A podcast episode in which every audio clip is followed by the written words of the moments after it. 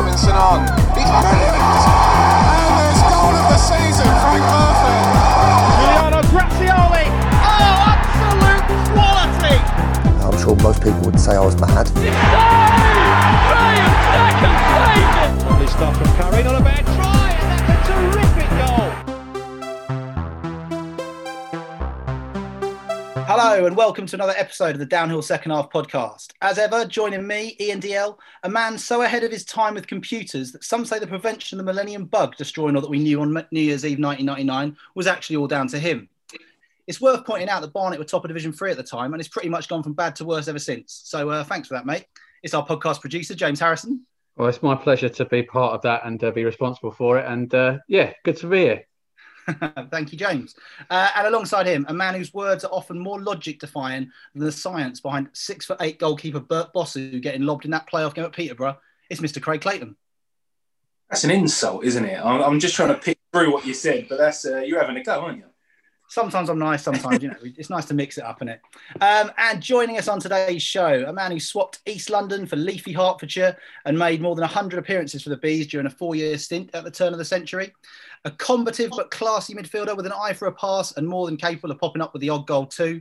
And a player with one of the greatest of their time chants that I can ever recall at Barnet. And I've certainly never heard Paul Johnson's house classic, Get Get Down, without singing this man's name every time since. It's going to take a real genuine effort to just say his surname once at the end of his intro. Welcome to the podcast, Danny Brown. How we doing? What a song that was, by the way. That was brilliant. A classic. And a classic. And a... I'll never forget away at Blackpool. And I know, I know we're skipping and we'll jump back, but I'll never forget away at Blackpool. That year we went down, unfortunately. But they had a big brass band that was, was marching up and down the side of the pitch, right near the away end, and it was uh, everyone off off on Danny Brown, Brown, Brown, Brown. It was it was uh, oh, what what a time, what a time. Fair play, who made that up? Yeah, yeah. No, I think we're going to come back to a bit of that uh, in a short while. I think James has got a bit on that, but um, yeah, cheers for joining us today, Danny. And uh, so we'll come back to the song, but let's take it back first of all uh, to around the time you joined Barnet, or even just slightly before that. Uh, Um, I remember when you arrived, there was quite a lot of noise that, you know, we've got this big uh, prospect coming in across from Leighton Orient, obviously for quite a sizable amount of money at the time as well. Um, but I remember reading this article a few years ago, uh, and I had a look for it online before today, but it, I couldn't find it anywhere. So I'm hoping you, I've not imagined it and you're able to elaborate for me. I think you probably know where I'm going with it. Um, I'm all right in thinking that it almost wasn't Barnet and it was almost Sam Allardyce's Bolton uh, before you came and joined us. It was actually Colin Todd's Bolton. Okay. Colin Todd was the manager at the time. Um, did you find the article? I, I, I remember reading it a few years ago. I think you were playing for someone in the F A Cup. It was all it was all yeah. online somewhere. But uh, yeah, you might have to fill, fill everyone in for our listeners. Yeah, interesting story. Um, I was at Orient at the time, and I was just breaking through.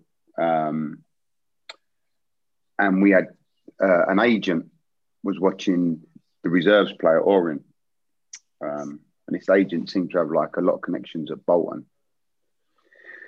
Uh, simple way to put it is I went up to Bolton for a two-week trial. Uh, trained, trained well, played against Man City, scored two. Um, and everything was going good. Then they extended it for a month. So I was up there, I was living up there in a hotel. Uh, and I don't think you could write the script. Everything went great. Um, but I was living in a hotel with Ida Good Johnson and a couple of other players. There was a couple of trialists. Um, and then they said I was signing. Uh, and it was ridiculous money. Uh, club car. Didn't even have a driver's license, but was booking a club car. Um, yeah, and sort of was hair shopping, bits and pieces. But me being the sort of lad that I was, thought it'd be a good idea to get some of my pals up from Bethnal Green. um, so I must mention that everything in the hotel was free. Um, so I got the boys up. Uh, Ida was a Viking. And I think the bar bill was... Well, if I remember, the lads were all doing like fillet steak time after time. You know, we just absolutely milked it. And I think the bar bill comes to about seven and a half grand. um, And then I went into training the next morning, and it was Brownie, the old Hull manager. Oh, yeah, Phil Brown. Phil Brown. He called me and went, oh, the gaffer wants to see you. So I've got up, the old, all the boys in the change room going, hey, good, well done, lad. Pick a Ferrari, all the banter was sort of going off. And I went into the office, and this agent standing there behind the manager, Colin Todd. And he uh, looks at me and he says, uh, what'd you get up to last night, lad? And I went, I was just in a hotel, played a couple of games of pool with Ida and went to bed. And he sort of looked at me. The agent, I wondered, the, the agent had steam coming out of his ears. I was thinking, what's the matter with him? And then Colin Todd just slid the bar bill across the desk and said, uh, you're not even old enough to drink. And it just said vodka, lemonade, vodka, lemonade, vodka, lemonade, beer, beer, beer. Um, yeah, he said, we're sending you back. And that was it. I went back to Orient. The ironic thing was I went back to Orient and got treated like an absolute legend. All the lads went bonkers. Even the manager was laughing his head off. So that was, yeah, that was uh, one of very, very many uh, mishaps, to say the least. Well, then you moved on from Orient. You moved um, and then joined joined Barnet for that forty grand, I believe it was, in, in nineteen ninety-nine. I think you'd only played one senior game there. We were looking at the looking at the um, sort of stats earlier on. Um, did you expect to, to to play at Barnet straight away, given the fee? And was there any, was there any pressure for you with that price tag? Because it was quite a odd time in the sense that there weren't that many transfer fees flying around, certainly at that level at that time at that time in football. Yeah, the, the, the stats say I played once, I think I played about three or four games. Um, and I, sh I should have played more. Um, but at the time at Orient, they had quite a, a healthy budget. So they had a lot of experienced players and things like that. And it was just, I don't know if it was proving tricky to play or if I was getting impatient.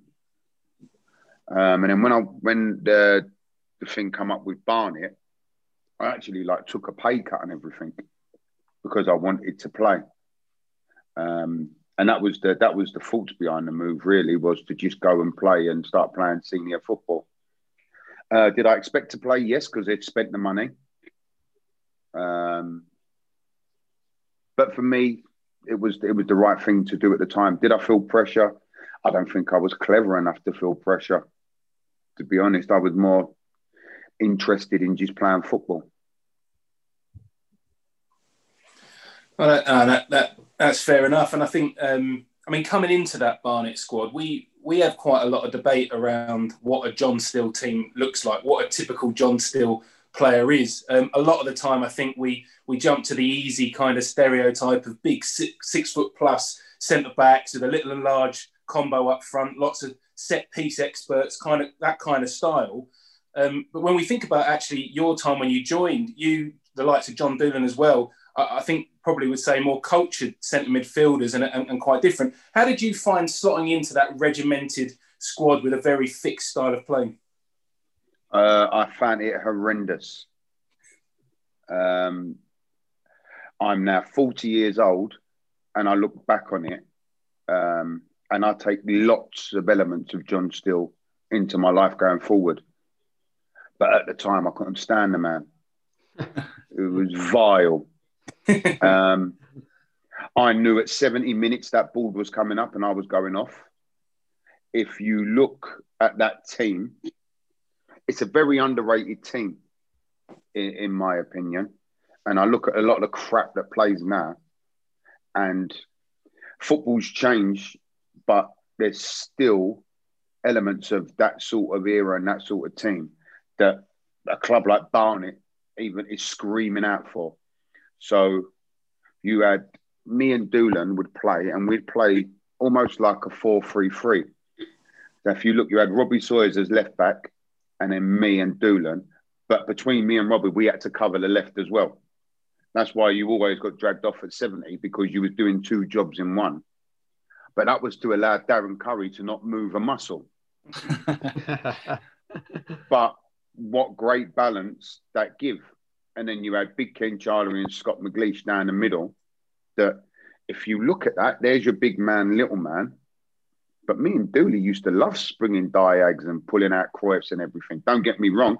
Every time you did did it, like Stilly would go off his head. But I think he, he always sort of, and I look back at it now as a grown-up, if you did it and it worked, well done you. If it didn't work, wait for them long arms to come out and him to start screaming at you.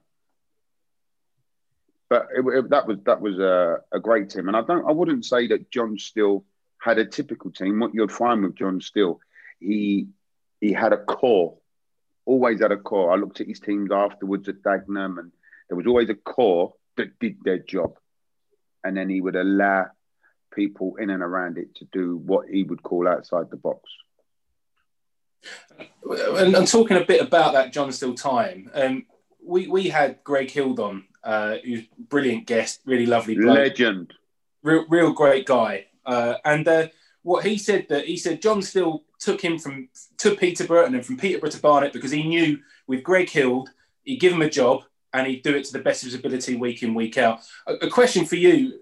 You, I guess you had a little bit of that Bolton thing, must have been hanging over your, your head. Um, you, you've got this eagerness to play at Orient, um, which hasn't maybe happened as many times as you want. Again, maybe not an obvious John fit start, John Steele, sorry, fit player who's going to come in and, and do exactly what he wants. Did, was there any kind of, did you find that clash coming in, or, or was it the creativity that you think he brought you in for being a bit different? No, there was a massive clash. There was a massive clash. Um, for the first two years, I thought the geezer was a lunatic. um, we didn't get on. Um, if I look back now, I was lazy. Um, and my my biggest downfall was obviously coming from Watford, then going straight into League Two. I still carried on like I was at Watford. Um, and it probably took Stilly a year. If you look, I was in, I was out, I was in, I was out. It's just basically because I wouldn't do as I was told. Um, and I wish, on hindsight, I suppose a lot of my coaching and stuff now is explaining to youngsters about having that discipline and that work ethic, because I just think that if I had had that and bought into it straight away, I think what ability I had would have shown out even more. But I'd say for a long period of time, I fought against him. It used to drive me nuts. No, it's interesting to hear. I mean, it does kind of match up. We've had a few others saying there was a sort of a bit of a, a players versus John Steele feeling at times, you know, with the training, and there was that kind of two sides. But generally, people did fall into line. And, you know, you mentioned some of the names in that team then. I mean, it was a great, a great Barnet side. There's not been many better in the last twenty years, certainly, than that team you came into. Um, you know, in terms of settling into the club, or like the manager maybe was uh, not not someone you straight away clicked with. Uh, just thinking back to that time, though, who were your kind of the teammates that you gelled with? And, and you know, we've heard from a few people, uh, Ben Strevens, Darren Curry, that the uh, social side was pretty good at that time. It was a squad that didn't mind uh. a beer, Eros on a Monday night. Um, I don't know if you were part of any of that, and if there's any, you know, who the main characters uh, were for you. So, as much as hate you had for John Steele, you could counteract it for the love that you had for the group. Um, and if I be honest, knowing Stilly now, and I still speak to him, I think he done it by design. I think he created an us v them.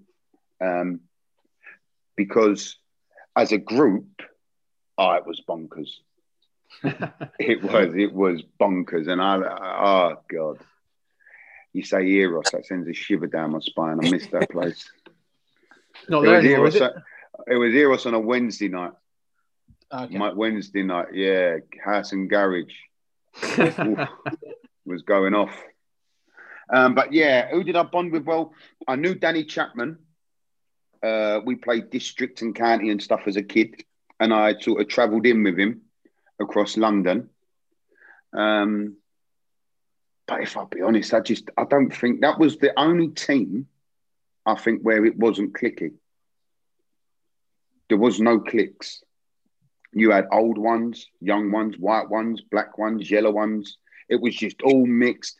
And I think partly because everyone was against Stilly.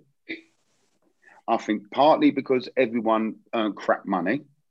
And what Stille used to say to us is, this is like a, a reject farm. He's given all of us a, a second chance, or he's given us a chance. And the only way we can make the most of that chance is by doing it together. Oh, it was like being at school, it was like a school playground in the changing rooms. It was like ridiculous. It was like thirty-year-old men cussing, and like, it just never stopped. And then you had Marlon, who was off his head, and then he'd have an argument with someone. Then Marlon would turn up and be happy as pie. And then John Steele would have us doing weight circuits in changing rooms under showers. And it was just nuts. With away games, you'd go on this crappy bus that kept breaking down. Like, who got... They didn't even have tables. The chairs didn't sit like across from each other. You used to sit back to back like a school bus. Yeah. And every away game, the bus would break down. We used to take extra beers because we knew the bus was going to break down. It was, you, everyone would have to phone people to come and pick them up because we'd come off sloshed. Uh, I remember once we we played and we, we, we definitely won. And on the way back, we done karaoke. I'm doing like, I'm singing The Clash, Sharif Don't Like It, Rock the Casbah, and everyone's like bouncing around. I can't remember who it was, but someone smoked a cigarette at the back of the bus, kneeling down or something. It was literally like, it was the poor man's crazy game. You used to have like Darren Curry and Sam Stockley with all the highlights, and then you'd have Big Bad Ken Charlie drinking special brews. It was literally the munch bunch, but it was, I'd say that's the happiest environment I've been in, in within football. Well, that, talk, that sounds that sounds sounds a familiar approach. That actually getting additional just in case beers for the away yes. for the for the for the uh, trip back from the away games. We would certainly employ that strategy over the years when we were coming back from a, a, from the latest defeat. Well, if you we don't break down, them. Then you just take them and then you use them on the next trip. Yeah, exactly. We're talking about some of those uh, those away games. There was one particularly good one for you, I guess, and, and quite an eventful one uh, in Southend away just before Christmas that year, um, which I think uh, involved uh, two big moments. One was two goals for you, which were uh, pretty impressive, but then also a bit of a, a bit of afters, if you like, in the change room with a stereo. We're involved in a stereo that we heard about. Um, what, do, what do you remember of that evening? And uh, I, I, well, and yeah, maybe talk through your your thoughts on it. I remember it like it was yesterday. Um, Southend had Leon Johnson playing. Uh, Big Mel Caperton in goal. They were like friends of mine. Uh, Leo Roger. Um, and then I, me I remember scoring two. And there was, a, there was some big rivalries then as well, like Orient Barnet. Barnet, Southend. I don't even know where they come from. I know they're, they're fairly local, but I think it was because a lot of the players knew each other. So that was Leo Roger's worst nightmare, is me turning up in town, banging in two, and then start blaring the tune straight afterwards. It probably didn't help that as I walked past their changing room door, we all kicked the door down and kicked the wall in. um, and then we're sitting there, and then our door flies in. And Roger, like, grabs the lead out the wall. And I, I thought it was funny. All of a sudden, I think it was like Big Warren Hackett, uh, Ken have got up, went, oi! Well, he shit himself. He bolted. He flew straight back out. And then we all flew down and kicked their door down and went in their changing room. It was all going off. And then, yeah, I can't remember it was. I was who was it? I think it might have been someone like Nezzy standing at the back, go, go on, it's him, it's him. That little scrappy dude. I think was it was it Darren Curry that told that told us that story from the perspective of someone that was hiding behind everyone else. Oh, Darren Curry was yeah, definitely. He was like he like yeah, get out of my way, let me at him.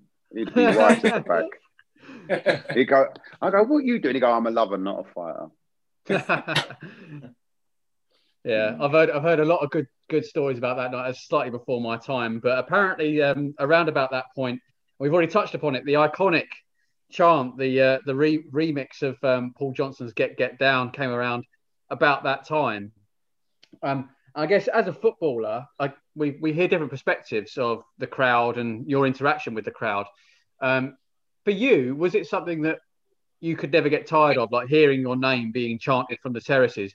particularly with a song that was quite big around the time. So I can imagine just going into Eros on a Wednesday and, and hearing your own song being being chanted and just dancing around, chant, yeah, chanting well, your own name. There was one, I think there was one night in Eros that that come on and all the boys started cheering and singing, and I walked up and booted a champagne bucket that kicked someone, it hit someone in the head and broke my toe. So yeah, we did enjoy it. Um, could you get tired of it? No, you couldn't get tired of it. Ironically, um, I now work like on the underground, and uh, I had a, like a fella come up to me and said, uh, "Oh, you, you Danny Brown?" And I was like, "Yeah." And he went, "Did you play for Barnet?" I said, "Yeah." He he went, "Oh," and he left it. He come into work the next night and had a brand Barnet shirt. He used to come and watch. And he said he only got brand because he could afford the letters. he had he had too much for Tom's, so he got brand. And he said he got brand because he liked that song. So he was, uh, I don't know what you call it, at Underhill, the left-hand side. So every time they started singing that song, they used to turn him around, pick him up and keep showing the back of his shirt like a little donkey. And now I end up working with a fella. But no, that, that was uh, that was very creative. Whoever thought of that? Yeah, yeah, small it was. World, uh, young, younger supporters will remember that that got remixed into uh, Keanu Marsh Brown's chant in in the uh, early twenty tens, uh, particularly for that moment away at Wimbledon. But we'll always remember that yours is the original, and this okay, is this, this is a, this is a uh, a later remix of a classic.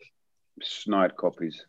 Yeah, a mere, a mere, a mere pretender, that one. But um, yeah, it's interesting. Like, you mentioned, obviously, that I know it's, we've sort of mentioned in other podcasts about music and stuff, and I think that era at Barnet obviously had that song. I remember um, not not as cool a song, but uh, there was the, the Top of the League song was an Alice D J track from around the same time. We used to sing like "We We Are Top of the League," which was uh, "Back in My Life," I think was the song. And um, it really feels like that era, there was th- that sort of scene of, you say, sort of your house music, your garage music, that kind of stuff really links to it. I know, um, I remember watching the highlights of that Southend away. And I, well, I don't know if I remember this or I've merged the two together, but there was that song at the time, uh, King of My Castle was like number one in the charts. Yeah. I, I've never heard that song without picturing that goal at Southend well, since. Pretty if niche. You, but, uh... If you think it's ironic, um, Southend at home, I scored a belter. Um, and my celebration, I started swinging my arms over my head, and that was because Dooley was going down, down, Danny Brown, and I'm down, Danny Brown, like that. That's how crazy that gang was. So I've pinged one in; it's gone in off underneath the bar and gone in. You imagine supporters are cheering, and we're singing my song as I'm dancing with it, like arms going over my head and everything. It weren't real life. We used to do some crazy stuff. It's all sort of starting to come back to me. I remember like uh, the fifty p game. And we started a game and someone had fifty p in their hand. And whoever touched you, they had to give you the fifty p. And whoever was left with the fifty p bought the first round afterwards. So you imagine, you we're playing a football match and there's fifty p going around the pitch. I'm getting stressed out because uh, it's coming up to my seventy minutes. I'm asking the ref, he said sixty-five and I've got the fifty p. I'm thinking I've got I've got five minutes to get rid of this, but that's what that's what made that team good. Um, and probably if you're talking about correlating music to that time, well, everyone was in Ayia Napa, weren't they? So it was like a footballer's carnage hell in Ayia Napa. I mean, I bet Darren didn't tell you what he was like there one year. He'll keep that one quiet. But yeah, we had some good times there.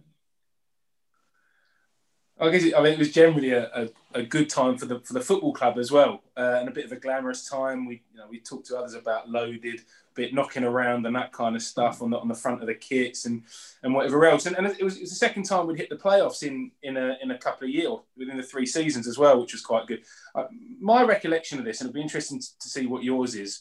Um, was that you got injured towards the end of that season. And actually that was about the same time as our form broke up a little bit. And and and it may not be true, but it felt a little bit like you you were rushed back from injury for the playoffs towards the end of the season and never really got to the same levels as you, as you got to at the beginning of the season. Um, I seem to remember as well, and this, again, this one of those things I think you hear in a club shop, especially back then, that part, part of your injury was a bit of a niggle with your back where your running style was, was causing that extra grief and and and it, and it and it put a bit more pressure in places and whatever else. Do you, what's your recollection of, of, of you, your your own physical sort of well-being leading into that uh, end of the season and then also the, the playoffs as well?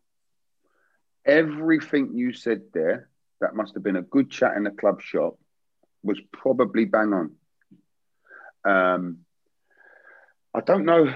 We sort of looked at my running style and bits and pieces um, as my career went on. I'll be honest, I went from injury to injury. Um, but that, I was struggling with lower back pain and I did get rushed back. And the reason I got rushed back is earlier on in the season, we'd beat Peterborough and I'd played really good. And Stille sort of looked at it as though like, because they had Simon Davis and Matty Everton and Barnett had Marlon King and Danny Brown. And that matchup used to take the sort of highlight away from the game. And basically it worked in the beginning part of the season and he wanted to do it again. That's why I was sort of forced back in. Peterborough away, I think we got trunked. I hardly touched the ball. I was way off it in that playoff game. So everything they said in the club shop was right.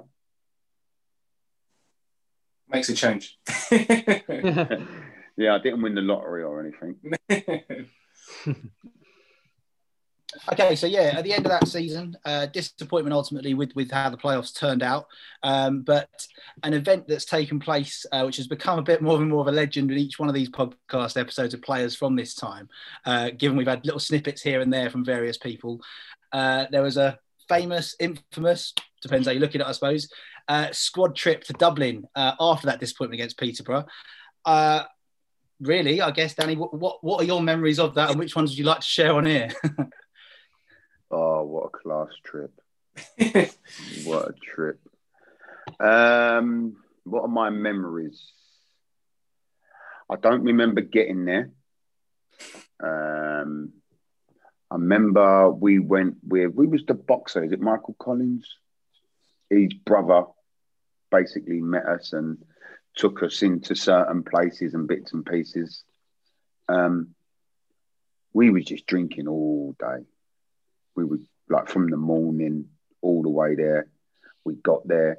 I, think, I, think, I don't know if it was two or two or three days, but I don't think I stopped drinking. I think I slept for about three hours.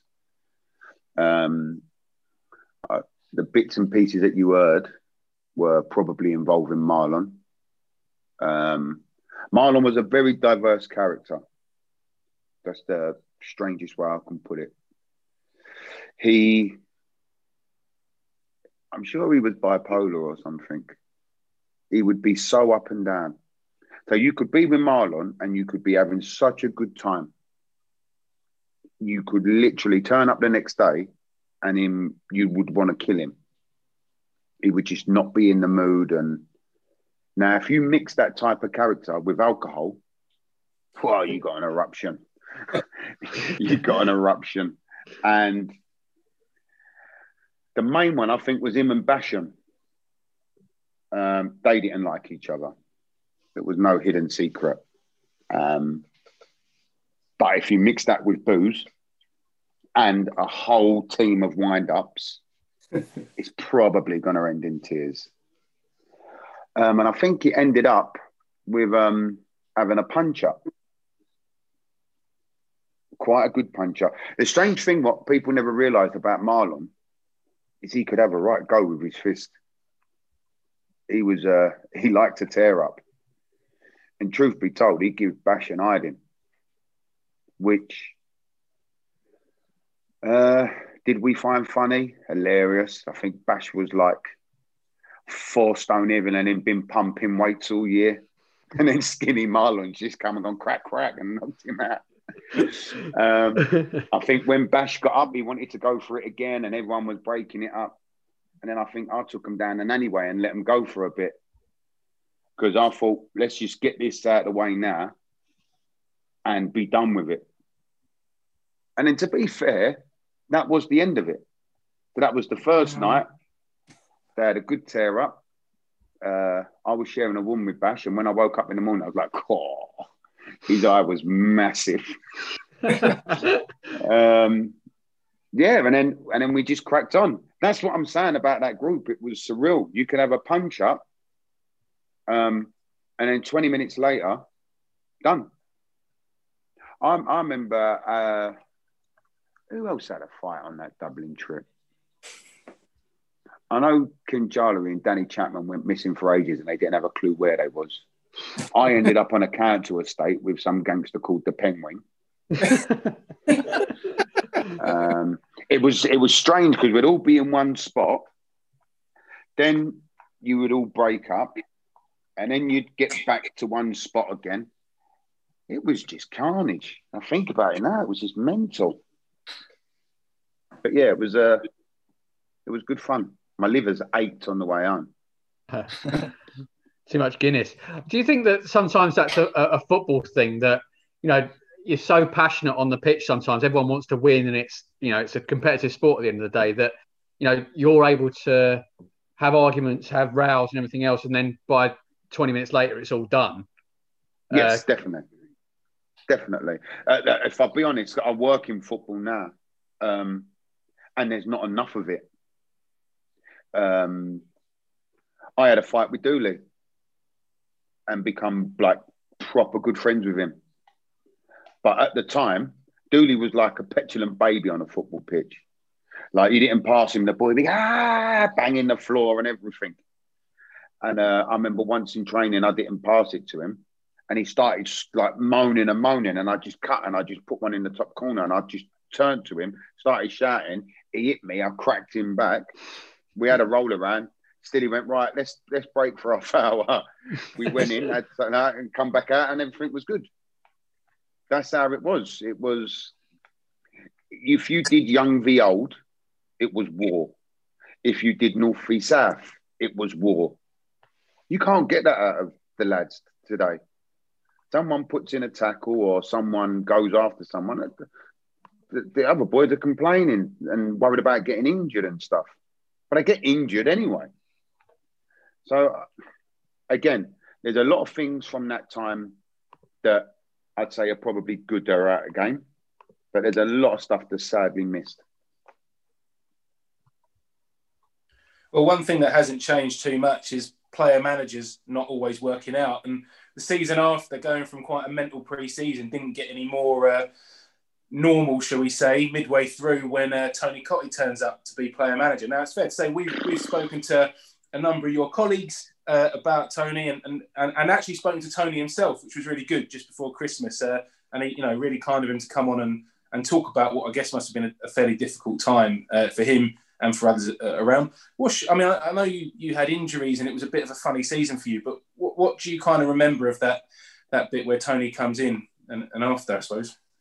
Um, it was just wrong man at the wrong time. Like if you look afterwards, and Barnet have got this history of making these glamorous signings. I don't know what the thought process is at times behind it, if they're just P R stunts or what they are. Um, Tony Cottee was a nice guy. Um, Tony Cottee had come from Leicester, straight down to Barnet. Um, he might have helped if he'd had a stop in between. It might have helped if he had gone to a normal, logical football club. But he hadn't. He'd come to Barnet.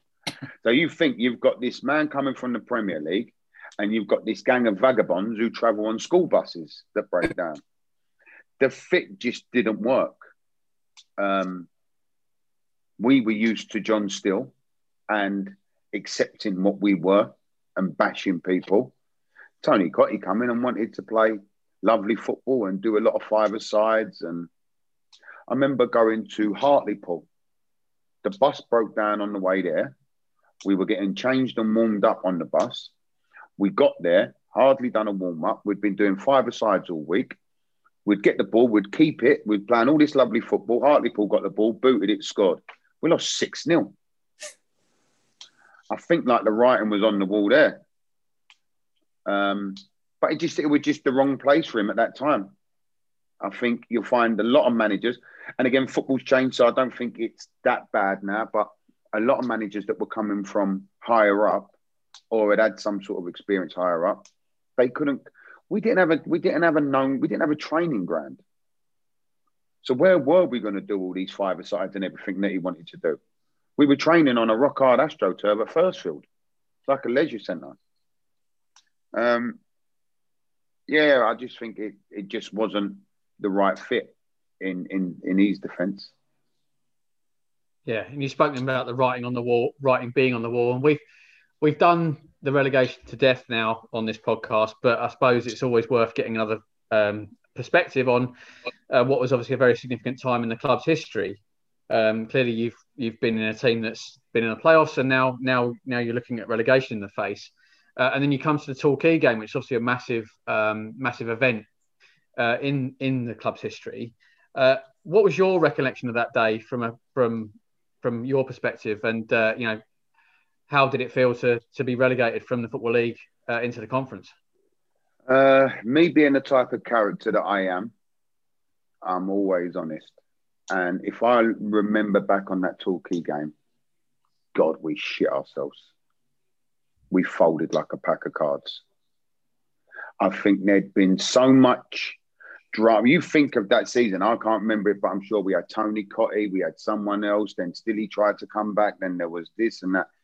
It was just a shambolic year. Um, so half the team had moves somewhere else set up. And that whole day, that whole occasion, if I remember it right, we were useless. We were useless. Um, and if I, the, the reality of relegation never hit me until probably a week after. Because at the minute, there was so much adrenaline, so much stuff going on, and you was looking at it and you're thinking, I played crap there. I brought nothing to the table. Um, and that was like, that was a time where we just dispersed. Everyone went their own ways and went home or whatever it was. And I think probably about a week later, I remember Greg Hild. This is the type of character that Groovy was. He put a picture of his son above his peg. So that's how he was wired up. And I was looking at him thinking, what is he doing?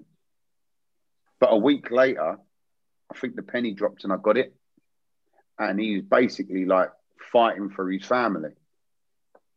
Um, so it was really intense, and we just, I just don't think we had enough. I think by that point, too many people had had moves away, and it that that that sort of crazy gang, that do or die mentality, that that that had folded. And I think all the different managers and all the scenarios had done that. There were still people like arguing with the chairman, like about money and stuff. Like had been doing it all year. People were out of contract. People were moving. That that whole togetherness that we were built on had gone. It had been sort of broken up. And I don't even know if that yeah. was because Steele went. I think it was just a culmination of things.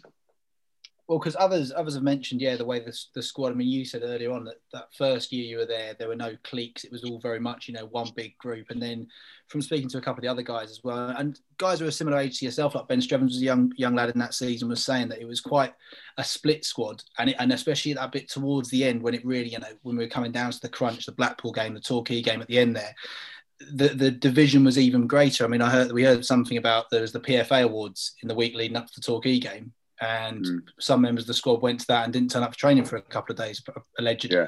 Um, yeah. I mean, was it like a completely different place to where you'd been probably not even a year, six months earlier? So if you had the first group and there was the P F A Awards, everybody would have gone. So the whole team would have gone, and then the whole team would have been in in the morning.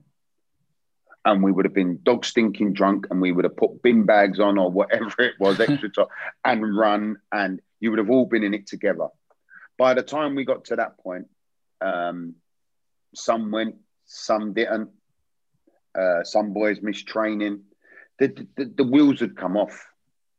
I think Steele coming back, he come back too late to sort of galvanise it. By then, contracts were agreed elsewhere, and it's. I'm looking back on it now. It's all sort of. It was a bad time.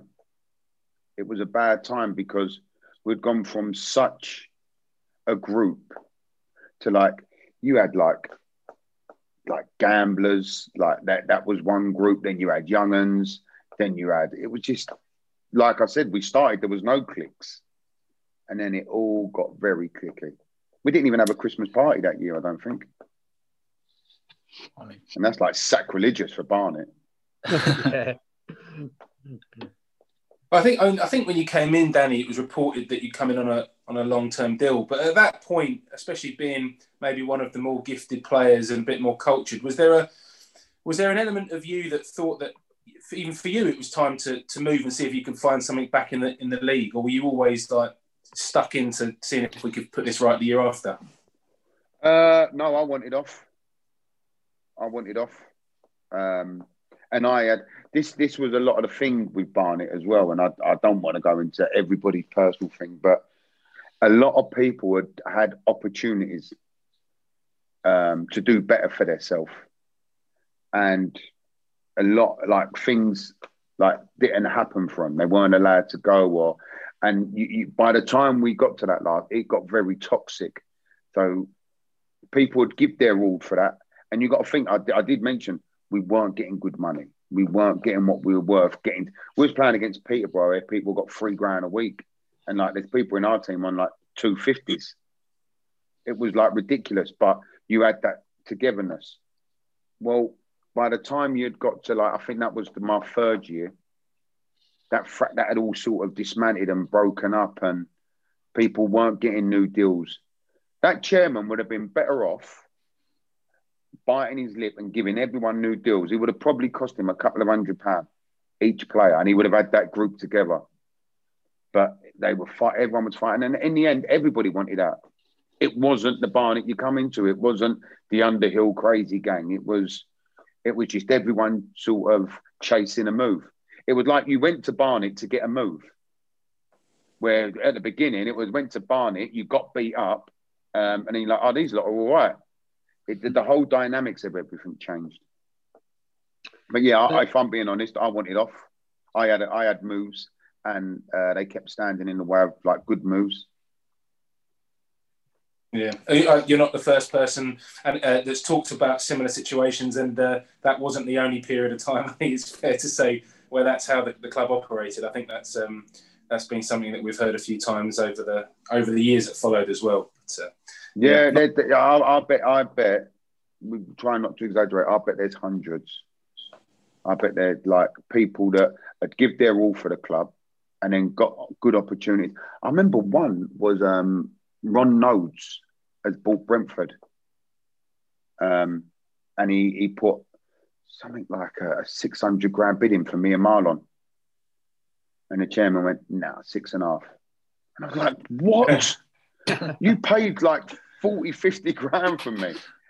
Like we've been in the playoffs like two years. Like, cut me some slack." But he just, he just wouldn't have it, and that's where all the ill feeling started to come. It does make you wonder how many players may have gone on to be, you know, to, to do something a lot higher that, that never did, because I guess when you miss that move, it can all change. We we, we spoke to Mike Taylor, the, the goalkeeper, who, uh, you know, play, played, I think he's the, the highest number of caps in Northern Ireland, something like that. He's, uh, yeah. he's two or three different Premier League clubs, and, and he did get the move to Southampton in the end, but I think two two weeks before that, and, and the other chaps will remind me, I think it was Man City or somewhere like that, he was, that, that came in, And uh, and that move was blocked. Now, it only takes an injury in between, doesn't it, uh, uh, that changes the whole fortune of a player's career? It's not even that. If I be honest, I look back and the way I am now, I was too mentally weak. And that's me accepting my flaws, especially as a, a young party-goer footballer. I sort of... You look at footballers now, I was the last of the drinking era. I was the last of the gambling sort of era. I know it still happens, but it's not like how it was there. Um, and like when when them things didn't work out for me, I've I took it too personal. I took it too personal, and if I'm going to be honest, I probably threw my toys out the pram and went on a sulk. And I think today, I think they're wired up a bit different. That they sort of grow stronger with adversity and situations. But back then, it was, it was yeah, I, I didn't handle it well. I didn't handle any of them sort of situations. There was a few, to be honest. There was quite a few. But I have to look at myself and say, at that time, I probably thought the answer was at the bottom of a pint, and it wasn't. I did try hard looking, though. Well, in the end, um, you did stay with the club uh, as we dropped into the conference. And actually, you know, we've spoken about it before. We did retain the nucleus of a decent squad. I think we we spoke about John Steele and that core. You know, we kept Lee Harrison, we kept Greg Heald, Ben Strevens, yourself, Mark Gower, people like this. So it felt like we were in a fairly decent position going into that. Um, but, you know, we started that season fairly well, but yourself, you, you got injured um, and you made your full comeback in that, that Farnborough game, which, uh, if I remember, was played in front of about seven hundred fifty. Uh, we lost three nil, um, and it felt like the wheels hadn't just come off. The wheels just didn't exist anymore. Um, what was that season like from your perspective, obviously being injured as well, being in that season below and still struggling to get anywhere near uh, the level of form that you might expect when we had the squad that we did? Uh, it was tough for me by then. This is, this is like, I look back now as an old man and I look at it. Um, I was in a bad place. The club would have been better off letting me go. I was, I was sulking, to say the least. Um, but I wouldn't have been alone with that. I wouldn't have been alone with that. That's the problem. What you do is you say them names and you think of them as players. But what you don't think of is their mental mind state, what they'd been through with the club. So the names that you say, not so much Lee Harrison, because he, he, he'd die hard.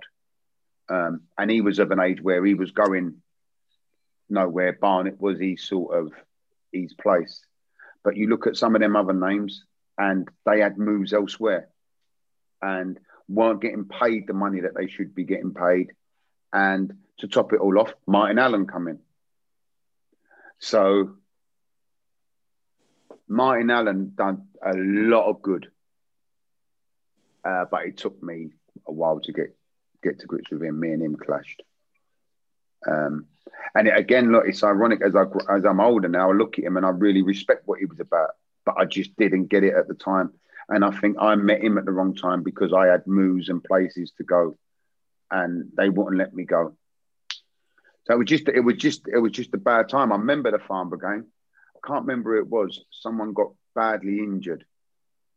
Um, and I remember I'd been there before in like a pre-season game, and someone, I said, someone always gets injured at this ground. I think it was Fraser Toms broke his ankle. But Farnborough is like a boogie place. I never want to yeah. go there again. Um, but yeah, it was just, it was, a, it was a, it was a squad of players that was good on paper, but weren't in a good mindset whatsoever.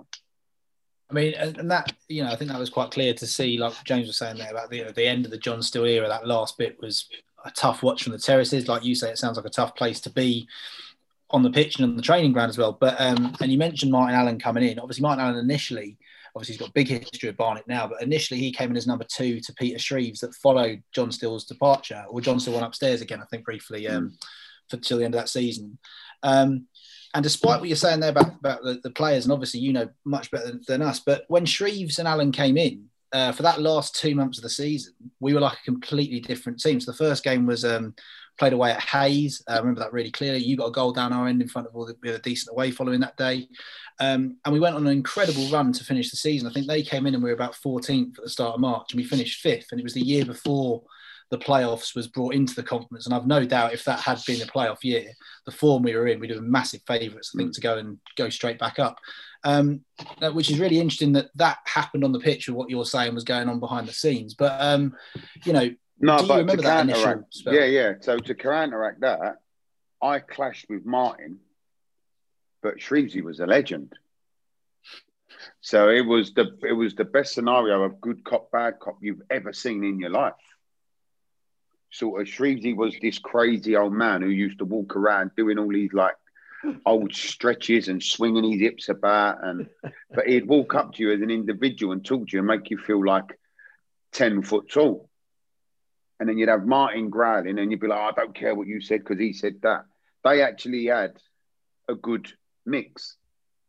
It was just by the time we went on that run, I think that was everybody sort of getting used to it, if I'll be honest.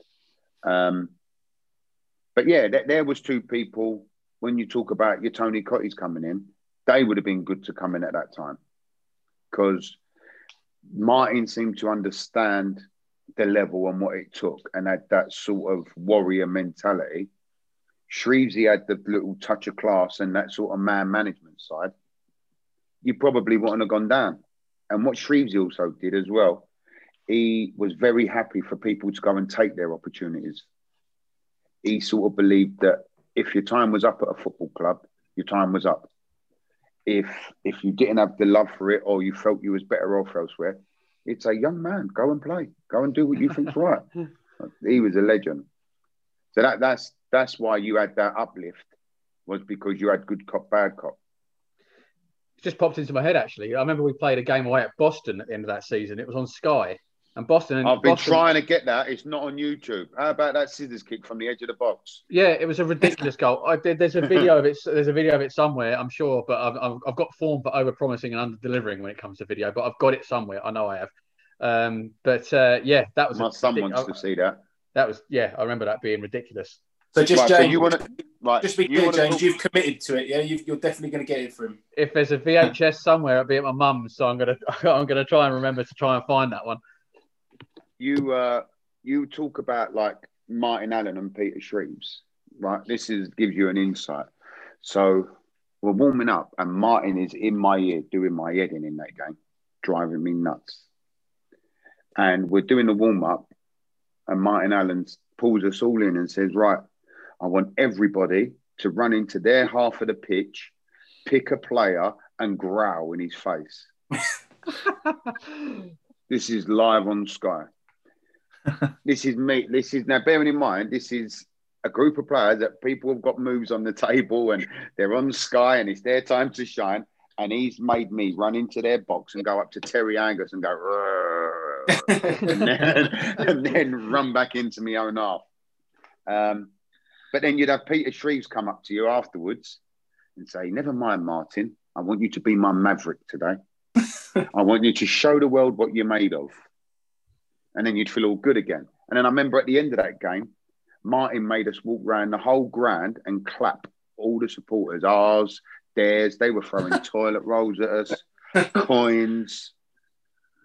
They, oh, mate, what a day that was.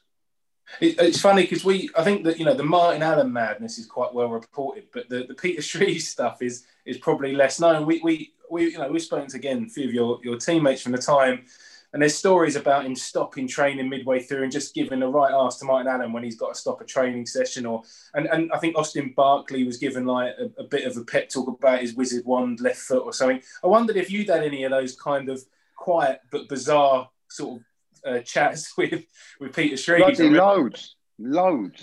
He, um, yeah, he he had this thing that you felt like you were having a private conversation, but he'd had the same conversation with all of us. So that's what he, he'd come up to me, and he'd uh, um, uh, he'd always say, "I know you and Martin ain't friends, but me and you are friends." He said, uh, "Go out there, produce the stuff, and do it for me, and I'll see you right." So he, he always did it, and he, he used to. I thought he just called me his maverick, but then I turned. I spoke to everyone else, and they were all getting called the maverick. So he was just a good old school man manager. He used to diffuse situations. Um, after that Boston game, uh, Martin's done a training session, and Shreeves just come on and said, "Right, I want to stop this." Um, he brought a goal out. He said, "Right, what you got to do is, is your team chip it over, and everyone's got to try and do that volley what Brownie did." And we done twenty minutes of everyone reconstructing the volley. And then I did one, and he shanked it over the fence, and he went, "I knew it was a fluke." he, he was a good man, Shreevesy. Good man. Um, that season was another one where, again, on paper, it all looked fine. But I think some of the things, things we spoke about there maybe uncover a little bit about why that squad didn't do so well. We were very much a inconsistent mid-table side in the in the oh two oh three season. Um, but there was one game I remember that really stood out for me because um, it, it was a, a favourite early away day away day of mine. I think, uh, Ian, you would have been there as well. It was Halifax. And um, if I remember correctly, they were on pretty good form. We were pretty, we were just stuttering a little bit. They just won the Manager of the Month award, and uh, we had no right to go up there and be four nil up after about an hour. You got a, you got yourself a goal that day, which turned out to be your last goal for the club.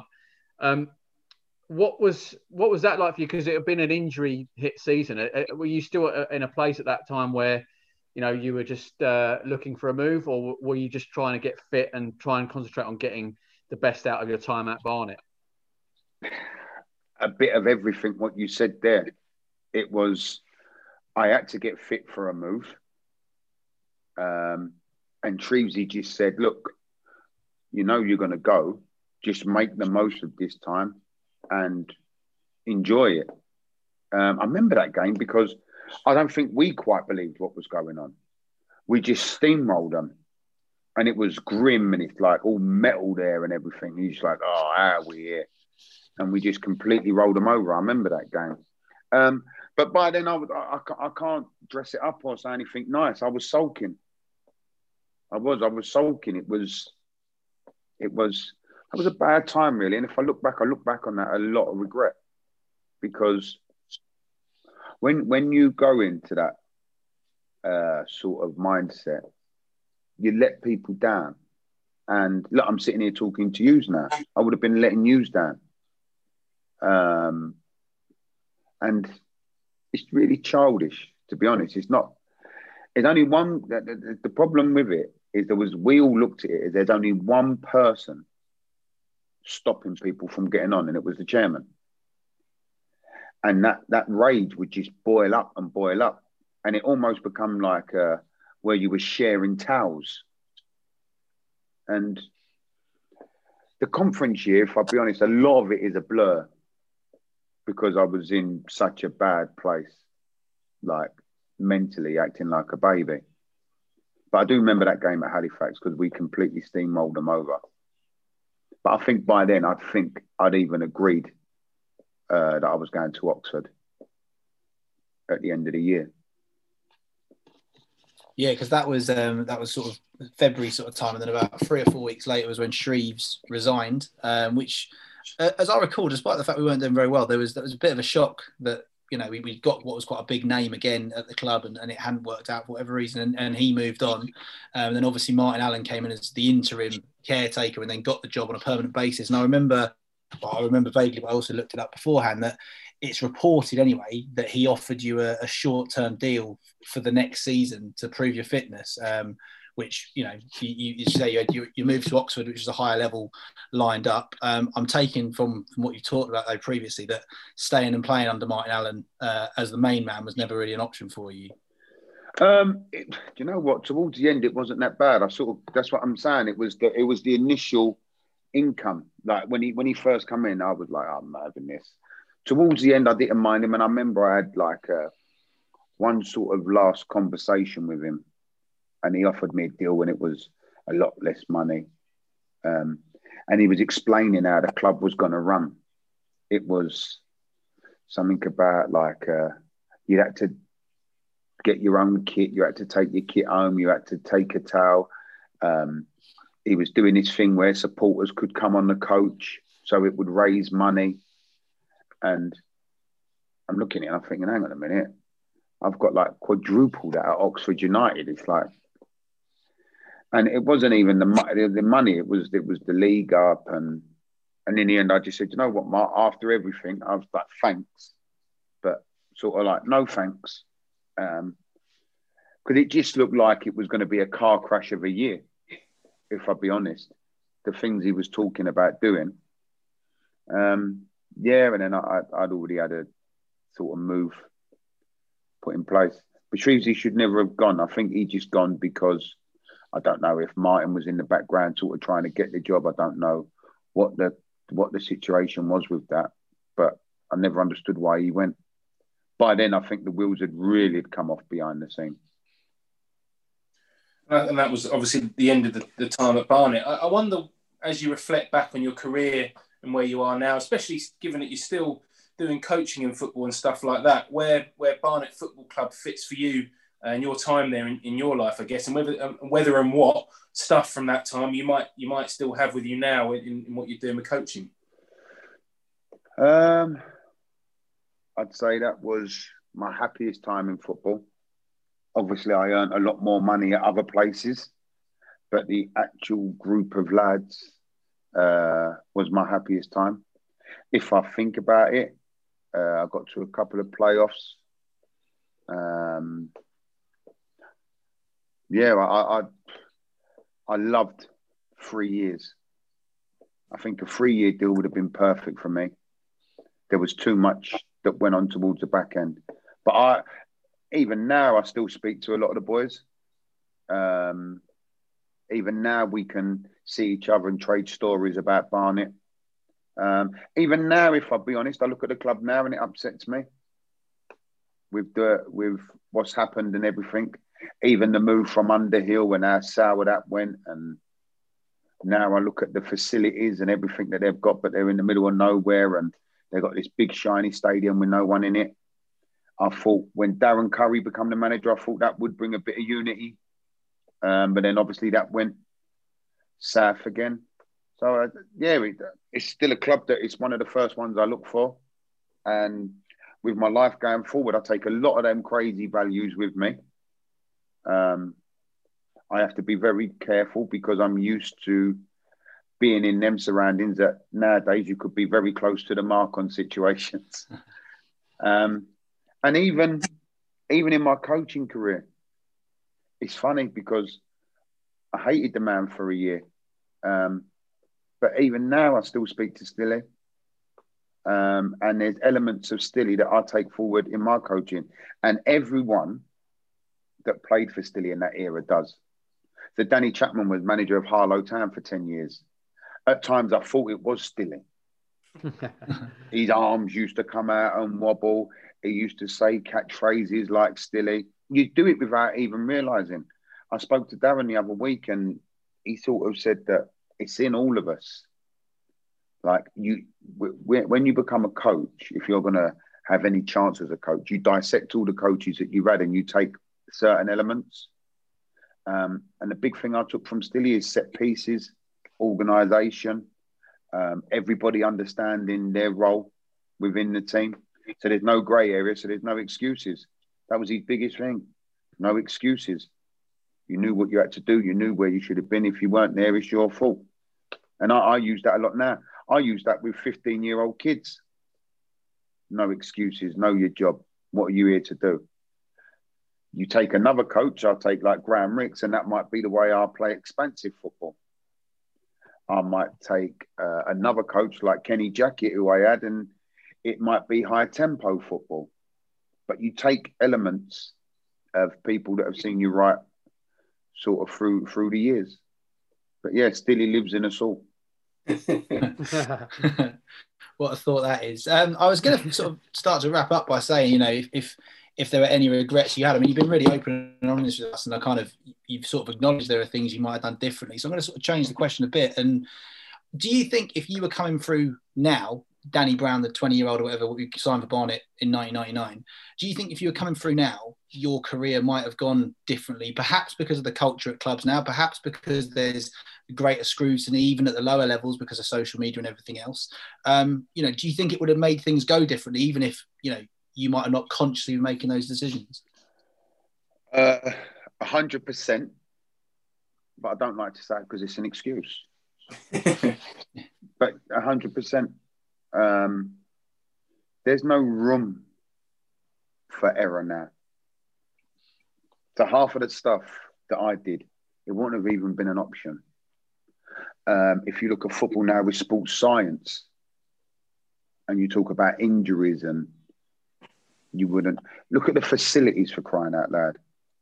The, the, the training pitch that we trained on was like, you know, like the hard Astro with sand. Yeah. Like I think one year, nine of us went and had the same groin injury. Like I had to have operations because of the training pitch. Um, so, yeah, things would have definitely been different. But that wouldn't just be me. That would be a lot of people. That would be a lot of people. And then on the flip side of that is Would I? Would it have been the same? Would it have been as enjoyable? Maybe not. I wish I had found the balance younger. Um, I don't think I found the balance till I went to Cambridge, and I would have been about twenty-six. But then I understood a work ethic. I understood um, how to conduct myself on, off the pitch. I sort of become a leader, become a captain. I think there's a lot of kids now that are so ingrained in football that the other side of it about man, like man, managing themselves comes a lot easier. You're taught it. I had Ken Charlie as a teacher, for crying out loud. What chance did I have? You know what I mean? Six cans of special brew. Every time you say, ooh, ooh, ooh, ooh, ooh. Yeah, things could have easily been different, but uh, what I'm doing now, I wouldn't change it because I get to tell these stories to young men who are going into the game as well. Like, do as I say, not as I did. Well, there was another, I just picked out another five-star review for the facilities of the First Field Centre in Potter's Bar there. But um, moving on from that, and we'll, we'll, we'll wrap up soon. I guess, you know, we've talked a little bit about your coaching and, and what you try and impart upon people now. So, so what's what's the setup for you now? Where are you where are you coaching, and uh, and and what's um, you know, how much are you getting out of it now as as someone that's able to pass on their knowledge to to the younger generation? I am currently now uh, a full-time employee at Billericay Town. Um, I am head of coaching, um, so I get a variation of jobs. Um, so I can do. Uh, I can coach coaches. I can coach sessions. Um, we're just in the process of setting up an academy scheme, um, which the club have put a lot of effort into, a lot of time. Um, and we've got a really good youth setup and pathway at Billericay. Uh, I do the under twenty-threes. Um, and I just had a spell. I've done four games for the first team as interim uh, to get the sort of playing squad ready for the new manager who's just come in. So, yeah, a lot. Yeah. a lot. But it varies, which keeps it fresh, um, which keeps it good and keeps it different. Um, and I enjoy the fact that it varies. But it's full time. Taste of, uh, sorry, I was going to go with the taste of having the first team and in the Conference South, you know, it's a decent level of football. Is that something that's, you know, giving you maybe a bit of appetite to try and push on at senior level? Or are you quite happy coaching the youngsters? Yeah, um, um, I enjoyed it. I enjoyed my time doing it. Um, but um, I, I enjoy what I do. I enjoy what I do. And I've got a lot of sort of unfinished stuff that I'm doing at the minute. So, with regards to setting up the academy, um, getting that all in place, and then getting some of what are the under twenty-three squad, getting them ready for first team football. So, our under twenty-three squad is mainly made up of seventeen-year-olds, and they play like in men's football. So, sort of teaching them the game whilst getting roughed up, and that's where your bit of Barnet comes into it. Um, They've got a good squad of players that you're looking at in a year, two years' time, can start filtering into the first team squad. So I've got a lot of stuff that I'm getting on with at the minute. Um, but I did, I did enjoy doing the first team. The whole recruitment side of it is the bit that I'm not sure on. Well, Danny, look, it's been fantastic chatting to you uh, this afternoon. Loved some of those stories. Um, Genuinely, my sides are hurting for some of that. So uh, I'm sure lots of others enjoy that too. Best of luck with everything uh, in the academy at Billericay. Um, and who knows, we might be seeing you for a Barnet Billericay game next season in the league. Oh, don't say that. Well, I'll tell you what, if we do, look, if you, if you, if we, if you can uh, spare five minutes, we'd love to buy you a pint and say thank you as well. So uh, we'll see how we get on, eh? Not special. Oh, that sounds like a plan. Nah, no brew. Take Robinson on. He's